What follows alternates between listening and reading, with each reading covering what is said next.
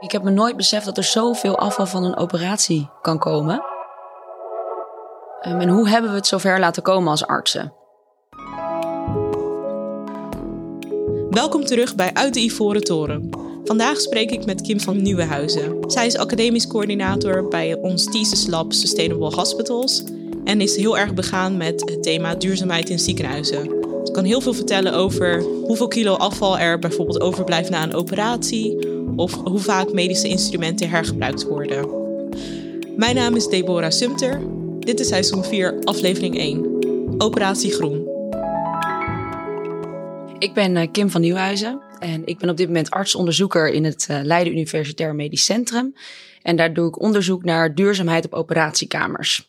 En ik heb een achtergrond in eh, geneeskunde. Ik heb geneeskunde gestudeerd, even als arts gewerkt en nu dus het onderzoek ingeslagen. En hoe ben je uiteindelijk zeg maar echt het onderzoek ingegaan? Waarom ben je onderzoeker geworden? Ik kwam ermee in aanraking toen ik um, een wetenschapsstage deed. Dat is eigenlijk een soort masterscriptie voor geneeskundestudenten. Toen ging ik voor het eerst onderzoek doen en in gaandeweg ben ik uh, steeds met onderzoek bezig gebleven. Um, en dit kwam op mijn pad. Terwijl ik arts was, dacht ik, ik wil toch nog meer verdieping in het onderzoek en uh, de wetenschap. Uh, toen gesolliciteerd voor een promotietraject en daar ben ik nu terecht gekomen. En kan je ook iets meer vertellen over het onderzoek dat je doet? Ja, ik doe onderzoek naar duurzaamheid op operatiekamers. Um, en waar ik me mee bezighoud zijn meerdere dingen. En eigenlijk allemaal gefocust op ja, hoe verminderen we die milieu-impact van de operatiekamers um, in het ziekenhuis. Um, ik doe een onderzoek naar hoe artsen um, keuzes maken in een behandeling. En nemen ze daar ook bijvoorbeeld duurzaamheid in mee? Of kijken ze naar kosten of naar andere um, factoren? Um, ik schrijf mee aan een uh, leidraad duurzaamheid. En die leidraad duurzaamheid is om duurzaamheid mee te nemen in de behandeling van de patiënt. En dat artsen zich daar ook bewust van worden. ja, en dat zijn, dat zijn de kleine dingen waar ik al mee ben gestart. Ja. Wat is het meest bizarre dat je ontdekt hebt in de in je onderzoek? Het meest bizarre wat ik ontdekt heb, uh, dat is hoeveel afval er wel niet van een operatie um, afkomt. Uh, Maria Koik, dat is een kunstenares, die heeft een, uh, een kunstwerk gemaakt van het afval van een borstoperatie. En die heeft dat zo ontworpen in, een, in de Vesuvius-tekening van Leonardo da Vinci. En dat is prachtig, maar het is bizar om te zien hoeveel afval er van één zo'n operatie afkomt. Uh, wat je ziet als je daar naar kijkt, is dat je uh, haar in het midden ziet liggen. Uh, met daaromheen al het afval. Dus je ziet operatiejassen, je ziet doekjes, je ziet handschoenen, je ziet materiaal om af te dekken. Um, dus heel veel materialen die allemaal één keer worden gebruikt en vervolgens worden weggegooid. Wat dacht je eigenlijk toen je dat zag? Toen ik dat zag, toen dacht ik, ik heb me nooit beseft dat er zoveel afval van een operatie kan komen. Um, en hoe hebben we het zover laten komen als artsen? Ja, in de zin van dat we zoveel materiaal moeten gebruiken om één operatie te doen, dat het allemaal weggegooid wordt. Um, hè, als we kijken naar een operatiejas, vroeger, als we teruggaan in de tijd, werden operatiejassen werden hergebruikt. Die weer gingen de was in, bij wijze van spreken, werden gesteriliseerd en dan werd het opnieuw gebruikt. En nu is alles, alles is disposable geworden. En dan denk ik, waarom hebben we dat zover laten komen? En ik vind het heel mooi dat er nu een beweging gaande is dat we dat weer terug willen draaien. En dat we weer terug willen naar reusable jassen. Um, en zo echt, echt duurzaamheidswinst kunnen behalen.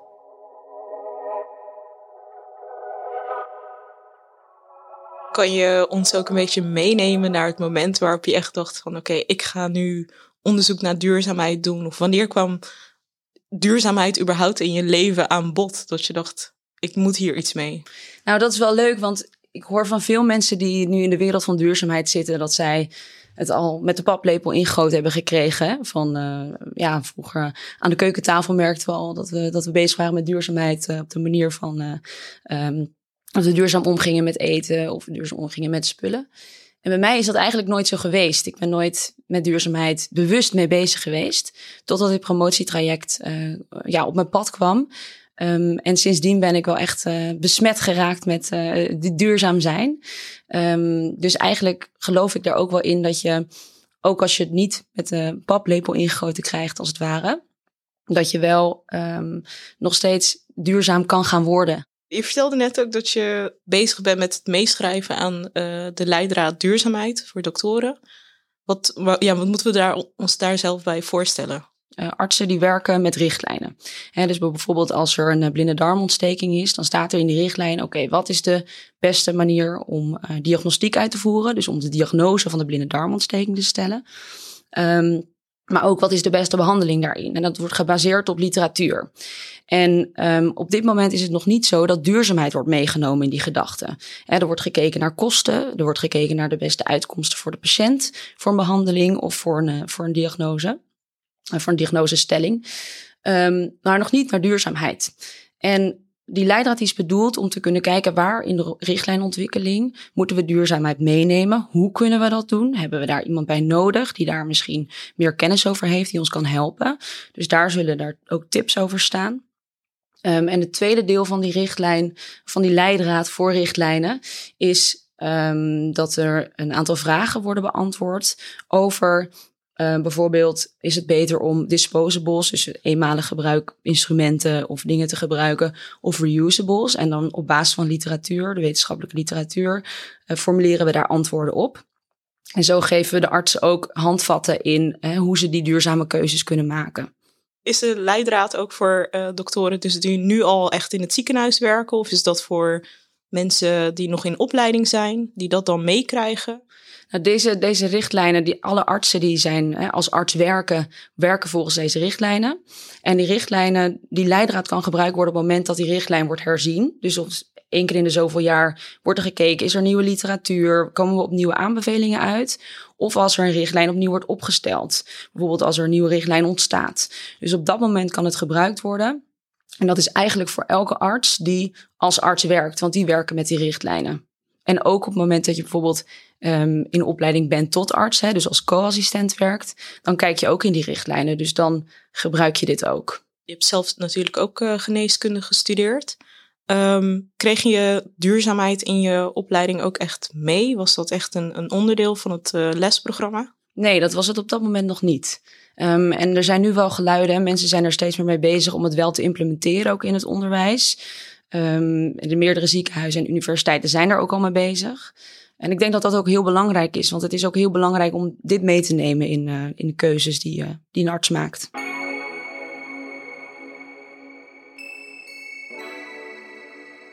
Ja, ik ben benieuwd naar wat voor onderzoek je nog, nog meer doet. Want uh, je bent dus bezig geweest met, of je schrijft mee aan de leidraad. Um, wat doe je nog meer? Hoe ziet je werkdag eruit of je werkweek? Nou, een, ja, een werkweek ziet er wel uit meer achter een computer.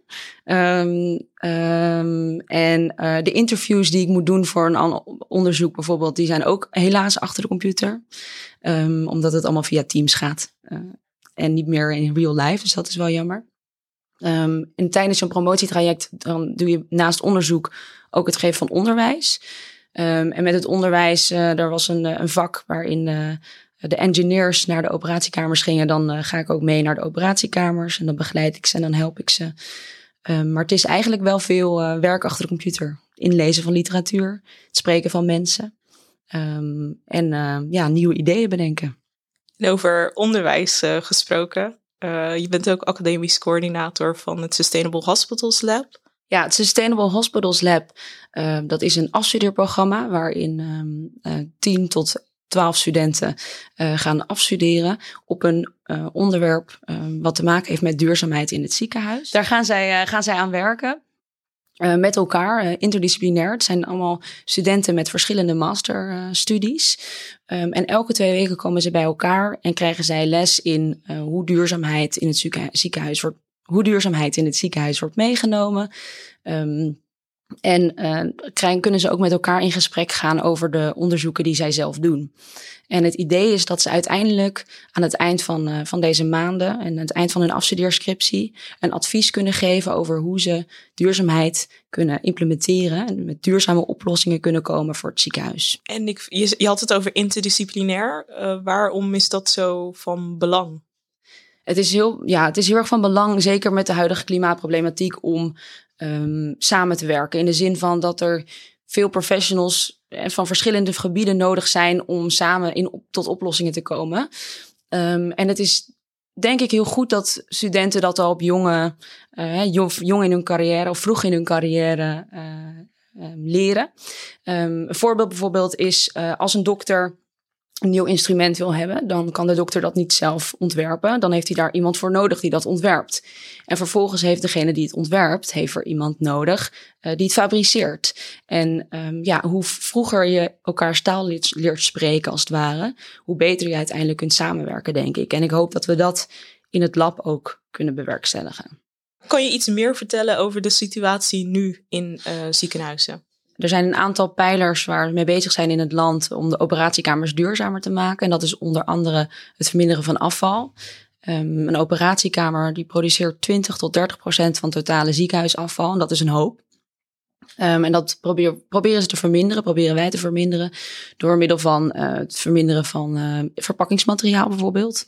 Uh, of het hergebruiken van disposable instrumenten. De instrumenten die je één keer gebruikt en weggooit. Um, het circulair werken, dus ook kijken of je in plaats van disposable instrumenten reusable kunt gebruiken. Dus dat je het kunt hergebruiken. Want als je nu kijkt naar een operatie, dan zie je dat per operatie er 12 kilogram aan disposables van een operatie komt. Um, een ander ding is energie. Uh, op operatiekamers wordt veel energie gebruikt. Um, uh, en dat kun je verminderen door bijvoorbeeld de luchtbehandeling uit te zetten. Dat is een speciaal soort behandeling die ervoor zorgt dat het een steriele omgeving is. maar dat hoeft niet altijd aan te staan. Dat hoeft niet 24 uur lang te draaien op het moment dat je de operatiekamer niet gebruikt in de nacht. Dus daar wordt naar gekeken, ja, kan het uitgezet worden? Um, kunnen we misschien ook wel um, wat lagere stand gebruiken? Dus daar wordt onderzoek naar gedaan. Um, en ook het gebruik van anesthesiegassen. Als een patiënt onder narcose wordt gebracht en moet slapen bij een operatie, dan wordt er of gebruik gemaakt van anesthesiegassen.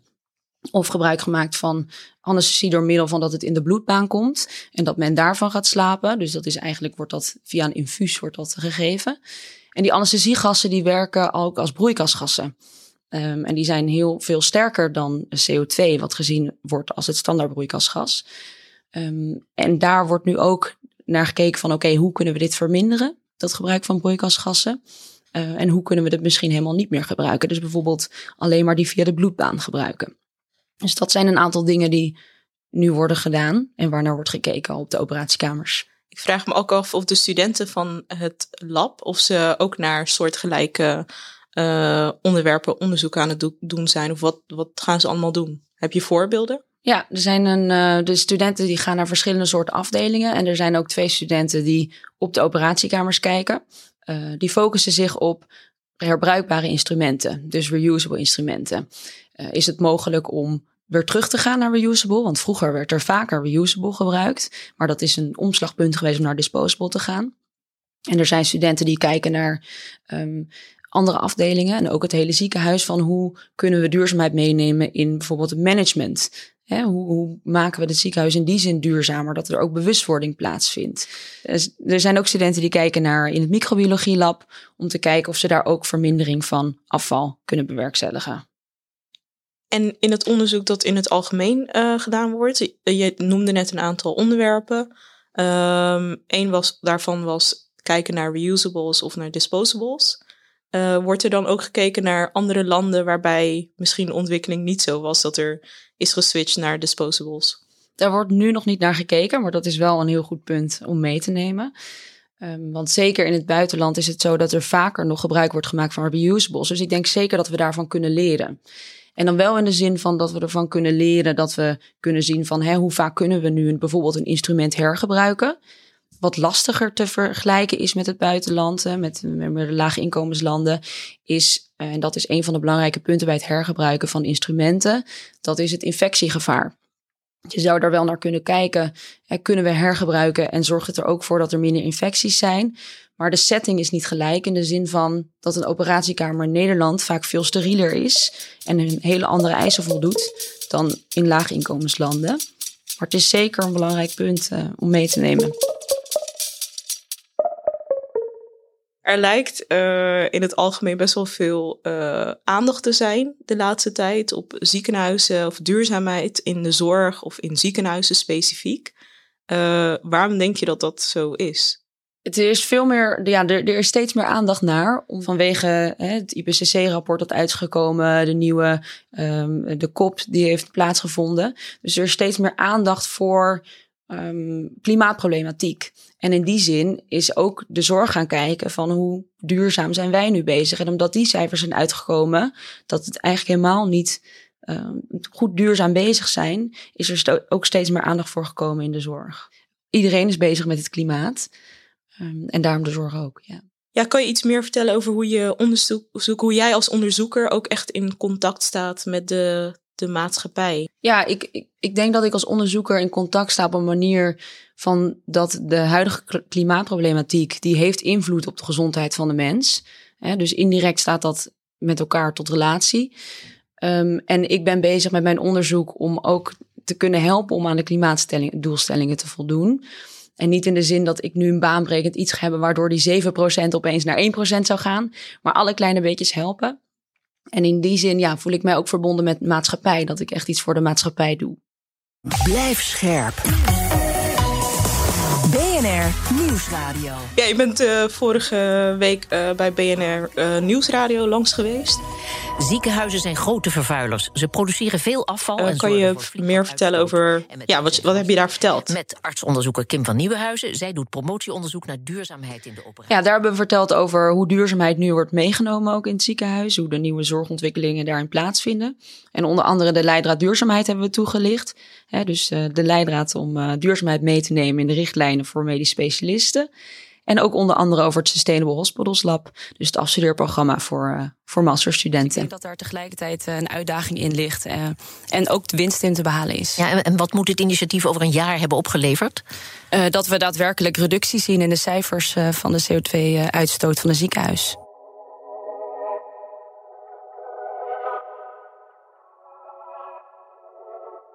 Ik heb nog twee laatste vragen. Um, dit jaar is het lustrumjaar van uh, Leiden Delft Erasmus. Uh, en het thema is The Next 10 Years. Dus de vraag aan jou is, uh, wat zie jij echt als grote doorbraak binnen jouw vakgebied? Ik denk dat de grote doorbraak in, in een bepaalde zin al heeft plaatsgevonden. En dat is dat het bewustzijn is gecreëerd voor duurzaamheid in de zorg. En dat men duurzamer moet zijn. En wat ik hoop dat de komende tien jaar zal gaan gebeuren, is dat er steeds meer duurzame oplossingen komen.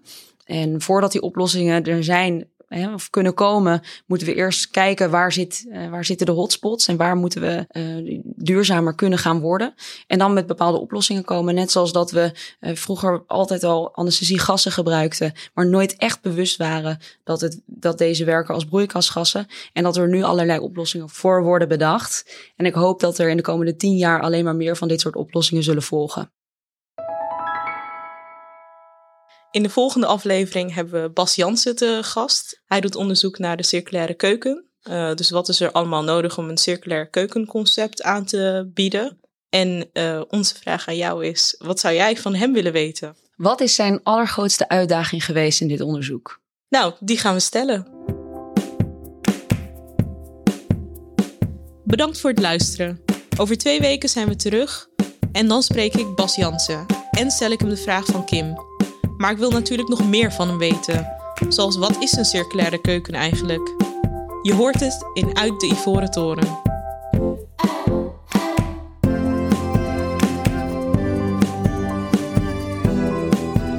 Meer informatie over de podcast en onze gasten vind je op onze website.